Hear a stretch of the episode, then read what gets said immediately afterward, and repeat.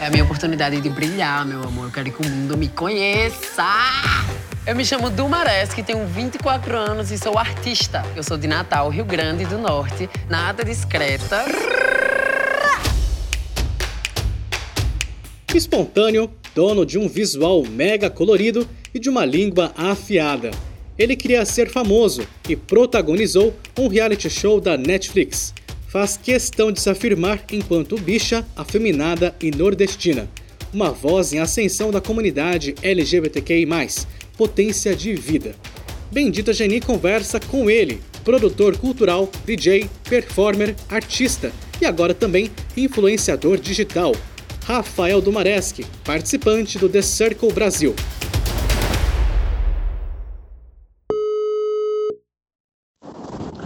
Oi, amigo! do Maresk, o The Circle Brasil foi lançado no dia 11 de março, ou seja, um pouquinho antes do início da quarentena. Então queria começar essa entrevista te perguntando como é que foi, como é que tem sido a sua quarentena? Ai, amigo, é muito doido porque eu me mudei aqui para São Paulo é, uma semana antes da quarentena começar e eu nunca tinha vivido mesmo São Paulo. Já tinha vindo duas vezes, mas rapidamente.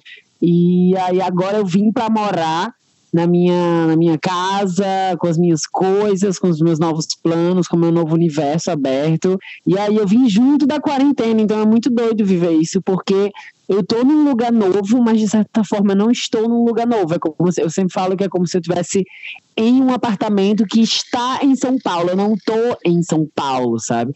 E aí essa quarentena está sendo também de muito, muita autodescoberta. Estou aprendendo a cozinhar, vendo que eu sou ótima na cozinha. Estou entendendo como se gere uma casa, que é algo que eu nunca vivi, mas, mas assim, dias de pânico e de agonia, mas também dias de felicidade que passam rápido. Você fala, meu Deus, como eu pude ser feliz assim.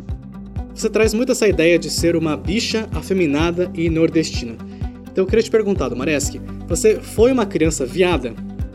Então, eu sempre fui uma criança viada, eu sempre fui a criança que fazia balé, a criança que era chamada pela, pelas professoras para, olha, tá faltando um menino que não, não vai dançar na quadrilha junina para tal menina de tal série. Chama Rafael, que Rafael vai topar. Eu lembro que tinha anos que eu dançava todas, tipo, do primeiro da minha série até todas as séries eu dançava, porque sempre tinha algum menino travado ao ponto de não dançar numa quadrilha junina e eu ia lá e dançava.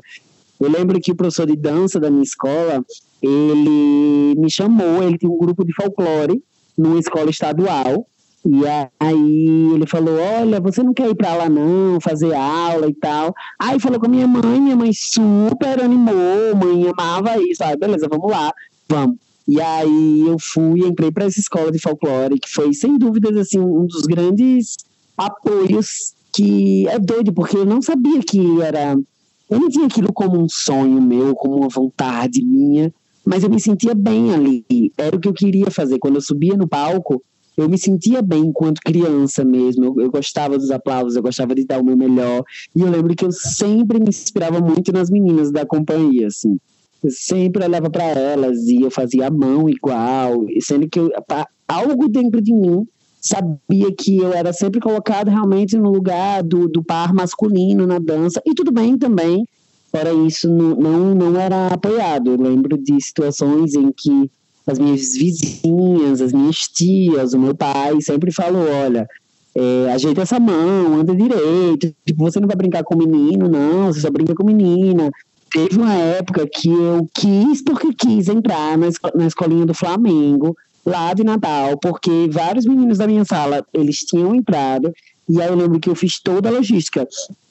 Perguntei mensalidade, aí fui, vi quanto é que era a chuteira e quanto é que era não sei o quê, trouxe a planilha inteira para os meus pais. Disse: olha, é, é, esse tanto eu quero entrar para a escolinha do Flamengo, porque eu, estava fazendo futsal na minha escola e eu só era o goleiro. Não sei se ser goleiro é, era menos agressivo tal, do que tal, ali, só sei que eu sempre era goleiro. E eu fiz esse futsal durante um tempo, nossa, mas assim, eu nunca fui pertencente a esse espaço. Mas ser apontado não era um problema para você? Foi, não, foi super um problema. Eu me sentia muito mal, eu não sabia qual era o erro, onde eu estava errando.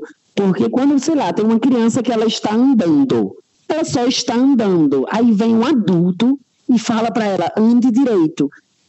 Na cabeça dessa criança, ela pensa, eu estou andando errado, e o que, como assim? O que é? Como é? Sabe? Apesar de que eu sabia que, que era sobre o, o, o jeito afeminado. Eu sabia que a questão era aí, sabe? E, e, era muito doido. Quando eu fui crescendo, e aí já fui entrando numa pré-adolescência, eu sempre fui muito popular na minha escola, porque eu era vizinho, literalmente, de, de porta da minha escola. E, enfim, eu era muito comunicativo, sempre fui muito comunicativo. E aí eu era uma Regina George, praticava muito bullying com a galera. É, eu era péssimo, péssimo mesmo. E todas as meninas, elas queriam ficar comigo porque eu era popular. E eu ficava com elas, vamos lá, vamos dar esse beijo de boca. Quando eu tinha um relacionamento com alguma das meninas, sempre, sempre, sempre, sempre elas sofriam também com piadas, porque os meninos chegavam e diziam: Ah, você tá pegando esse viado, você tá pegando um gay. Gay não, essa palavra gay nem existia no vocabulário de opressores, é viado. Ah, tá pegando esse viado, tá pegando essa bicha. E algumas meninas também falavam isso comigo. E aí é aquela coisa, quando você não é assumido, meu amor, quando chamam você de viado, parece que estão chamando você de Bolsonaro, porque você fica muito indignado, você começa a xingar, você começa a retrucar, não, não sou isso, não, você que é um artagão, e começa a esculambar também. E aí, pronto, aí depois eu fui crescendo, mas foi lá para os 15, 16 que eu que eu dei uma entendida também. Acho que é porque eu comecei a cagar também, sabe? Ai, gente, sou e é isso, sou. Ai, meu Deus do céu! Que coisa linda! Ah!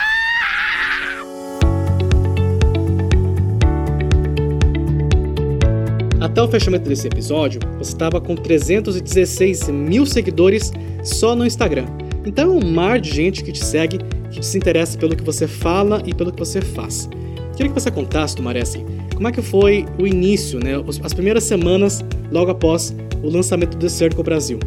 Foi surreal. Eu estava no Rio de Janeiro, já estava com planos de vir aqui para São Paulo. Na real, eu já estava com a minha mala para vir aqui para São Paulo, já vinha direto. E quando lançou, Primeiro que foi um peso na minha cabeça de tipo, eu preciso mostrar um conteúdo, porque agora as pessoas vão começar a me seguir e a ver qual é o meu conteúdo. Sendo que começou a ser surreal, surreal, tipo, vários seguidores. Eu, amigo, no dia 11, eu tinha, eu acho que, 6 mil seguidores, 6 mil e pouco cresceu muito, cresceu muito. Eu lembro que tinha dias que era. Teve uma, é, uma época aí que foi surreal, que eu acho que foi até chegar aos 100 mil, foi aos 200 mil, que eram tipo quase 10 mil por dia, assim. Domares, você parece muito confortável nas suas redes sociais. Eu queria te perguntar: a visibilidade que você alcançou hoje, ela pesa de alguma forma? Enquanto um representante, uma referência da comunidade LGBTQI? Nossa, essa, essa visibilidade ela pesa muito, muito em vários sentidos, em várias esferas. A primeira esfera, e eu não, não quero colocar em ordem de prioridade, vou só elencar, tá? É, a primeira esfera é uma esfera de autocrítica mesmo, de você dormir e acordar pensando o que é que você pode produzir, o que é que você pode trazer de conteúdo. Esse conteúdo é legal, esse conteúdo não é legal, meus números estão descendo, meus, meus números estão subindo. Isso deu certo, isso não deu certo. Isso é uma pressão que eu não, eu não, não, eu não conhecia ainda. E aí a outra esfera também é a responsabilidade social do que eu estou falando e de, e da, de como eu vou falar aquilo. Porque tem muitas coisas, e aí a, o meu público, ele tem sim, é um público muito nichado, de LGBTQ+, é um público de esquerda, eu tenho noção desses nichos, mas, mesmo dentro dos nichos, existem várias esferas e camadas delicadas em problematizações, em questões sociais. Então, é, é muito difícil, hoje em dia, eu estou muito menos me, me, me, permitindo dar opiniões precipitadas ou, ou imediatas nas minhas redes sociais, porque eu tenho medo de falar coisas que amanhã eu mesmo possa falar, nossa, que merda que eu falei isso, que desserviço. Eu tenho medo do desserviço, sabe? Eu acho muito legal que você foi muito querido em um programa que ia além da comunidade LGBTQI+, era um programa para a família, de certa forma, né? É, falando sobre a exposição, você já reiterou várias vezes que houve uma repercussão positiva muito grande Mas é, como é que foi a repercussão negativa? Ela existiu? Olha, amigo, eu não, eu não, eu não tive, eu não tive muitos haters assim, ou pelo menos eu não permiti que eles chegassem até mim.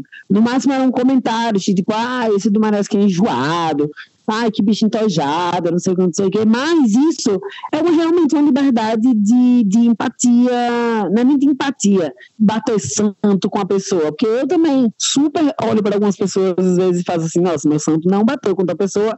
É ótimo ter relações boas com as pessoas, é incrível, mas não somos obrigados. Muitas vezes a gente se desgasta, a gente se anula para manter uma relação com alguém, cria uma relação, mas isso não dá certo. E a repercussão positiva, ela te surpreendeu? me surpreendeu muito, muito, muito, muito. E eu acho que tem uma coisa que eu, que eu sempre quando eu penso, eu fico besta, assim, amiga. É que sou uma pessoa que sou muito fã. Eu adoro admirar o trabalho das pessoas, eu sonho em quando eu vou conhecer tal pessoa, enquanto eu vou interagir com tal pessoa.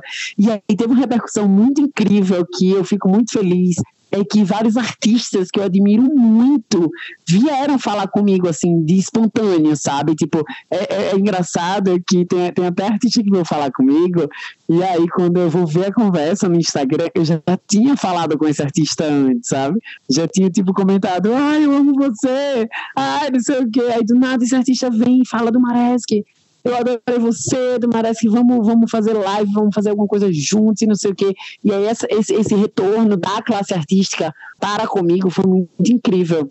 E outro retorno também que eu tive positivo foi da comunidade LGBTQ+, porque tem muitas pessoas que chegam com o coração super aberto, dizendo, Marés, você realmente me ajudou em tal, em tal situação, de tal maneira, eu também sou uma bicha feminada. Gostei, viu? Arrochada. Arrochada, senhora. Domareski, a gente está no mês do orgulho LGBTQI+, a gente convive em um país que elegeu um presidente homofóbico. Queria te perguntar, por que, que a gente precisa ter orgulho de ser quem a gente é?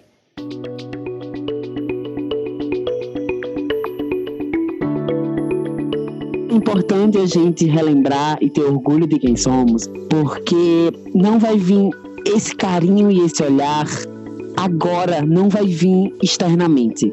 Não vai ter uma mídia que vai falar da gente da melhor forma possível, uma mídia de massa que vai falar da gente da melhor forma possível. A gente não vai ter um respaldo de uma saúde pública agora para nos acolher.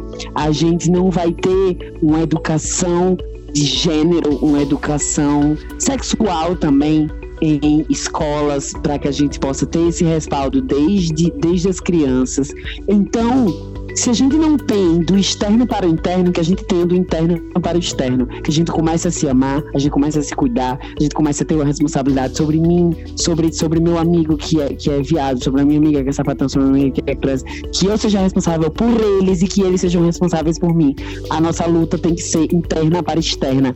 Não podemos mais esperar que o externo olhe com carinho pra gente, porque o externo só tá nos matando, nos maltratando, nos, nos tratando como lixo. Então a gente tem, enquanto comunidade, que se auto-alimentar, que se auto-afirmar. Por isso que, que esse mês do orgulho é tão importante pra gente, pra gente entender que só nós podemos nos amar e nos cuidar para que depois o externo nos olhe com algum tipo de, de carinho, de cuidado, ou até mesmo de medo. Eles estão tão, tão fortes que eles não são mais qualquer um que eu possa pisar. Domareski, quais são suas referências do universo LGBTQI+. Tem, tem uma, uma, uma persona que está sendo fundamental para nossa luta atualmente. Eu acho que ela é um dos nomes mais mais geniais e necessários e dialogais que a gente tem agora, mas um dos nomes mais políticos que temos na luta LGBTQ+, que é a Bianca Della Fence, que é uma drag maravilhosa, né? E a Bianca, ela, ela tá me inspirando muito na questão dialogal mesmo de política, porque ela faz um diálogo muito polido, mas ao mesmo tempo um diálogo muito simples, muito plural. E eu acho isso muito incrível porque ela consegue atingir na, nas vísceras de um, de um opressor mas também ela consegue dialogar e internalizar na gente um sentimento mesmo de um sentimento de bacural, sabe? Um sentimento de, de vamos lá, vamos pra luta.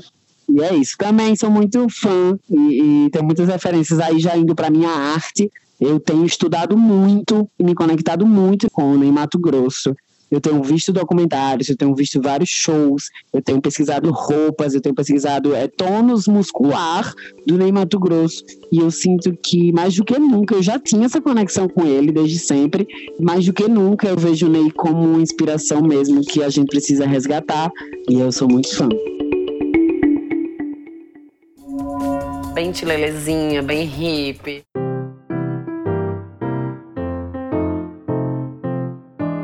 Esse episódio está indo ao ar no Dia dos Namorados, então eu queria te perguntar, Mareski, você vai passar o Dia dos Namorados acompanhado? Ah, é acompanhado de Deus. Mas essa fama toda não te trouxe, boy? Menino, trouxe vários gatinhos, pelo amor de Deus, gente, olha. Inclusive, eu tenho altos namorados, assim, virtuais, assim, tem um em Brasília, tem um aqui em São Paulo, tem um lá em Natal, tem um em Minas. Olha, eu tenho vários gatinhos virtuais eles são incríveis, a gente virou amigos. Eles vieram até mim por conta da, do, do The Circle. E aí, eu achei gatinho, ele me achou gatinho. Aí a gente conversa aqui, nananana, e fim daqui eu tô assim, com um boy em cada lugar desse país. Esse povo tá focado em paquerar, não é? Já encaminhando para o final da entrevista, queria te perguntar, Mareski, três palavras que te descrevem. Eita, tá. Pronto, eram essas. Eita, tá, brincadeira. É, três palavras que eu usaria para me descrever. Hum. Artístico, fluido e enérgico. Ah, gosto dessas. Dumareski, o que, que te faz feliz? Eu, eu, eu me sinto muito feliz quando eu vejo as pessoas ao meu redor muito felizes. Quando eu vejo todo mundo muito feliz, assim, seja numa festa, seja em algum lugar, que as pessoas estão felizes, estão sorrindo, estão dançando, estão pulsando vida, assim, eu, eu me sinto muito bem. Então eu acho que o que faz que, que faz que, que, que o que me faz feliz é estar em um ambiente de pessoas felizes também. Por fim, então, o que, que é a vida? A vida é uma grande oportunidade de você viver experiências absurdas no corpo em que você veio, no contexto em que você veio e no mundo em que você está. Então, vamos explorar, vamos experimentar, vamos testar. Rafael Domareschi, essa potência de alegria, vida e mensagens motivacionais. Muito obrigado por sua participação aqui no Bendita Geni. Beijo, se cuide, tchau.